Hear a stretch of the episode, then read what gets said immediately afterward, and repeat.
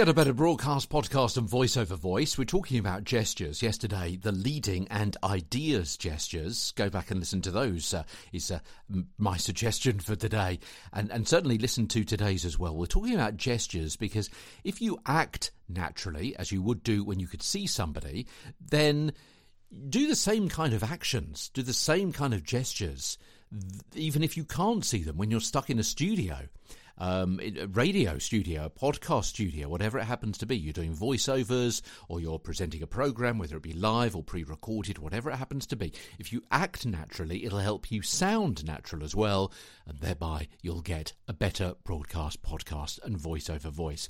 So, yesterday, leading gestures, uh, showing people what you want them to do ideas gestures when you want to help to a uh, little bit of help to express a thought or create an emotion. Today, then, verbal gestures.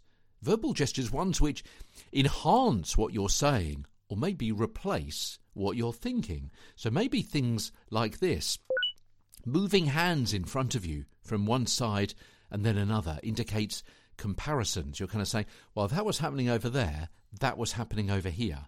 Yeah, that, that kind of thing.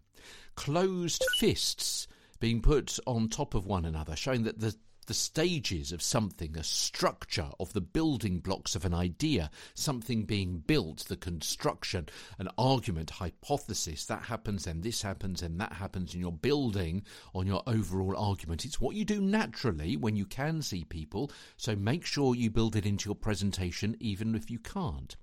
Clicking fingers may suggest something sudden or an idea. Um, you know, when we're trying to um, oh, remember something, for example. And a clenched fist shows strength of character or emotion, as well as obviously the nodding or the shaking of your head, or, uh, you know, it could, could, could indicate disbelief or you're trying to understand the speaker, holding your head on one side, for example, that kind of thing.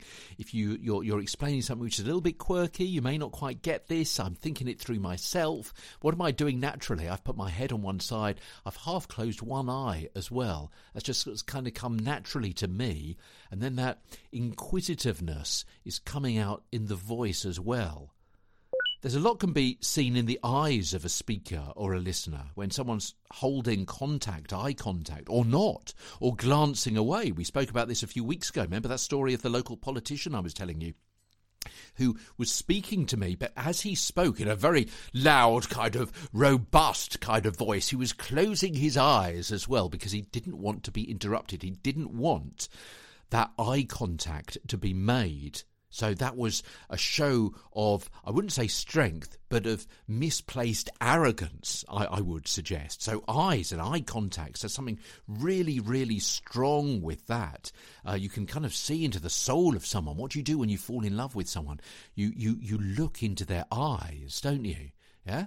What, what, what do you do when you're really furious with someone? You stare them right in the face. You get close. Eyes are kind of an insight. There we go. There's that word. That eyes an insight into the soul, into that other person. You're trying to understand them, and and and so they're really important. Squinting, for example, can be a sign of someone trying to understand or maybe disbelief. Wide eyes, disbelief, surprise, excitement.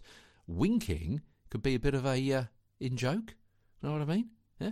And and and smiling will not only convey um, interest, excitement, happiness, but also helps you relax as you read. I'm not talking about a huge Jim Carrey like kind of grin, but just a slight upturn of the corners of the mouth. So if you're reading something which is which is light, which is fun, which is happy, smile for a lighter story. Give, give a maybe a slight lip purse or pout with, with, with a frown to show concern. It'll be heard in your voice.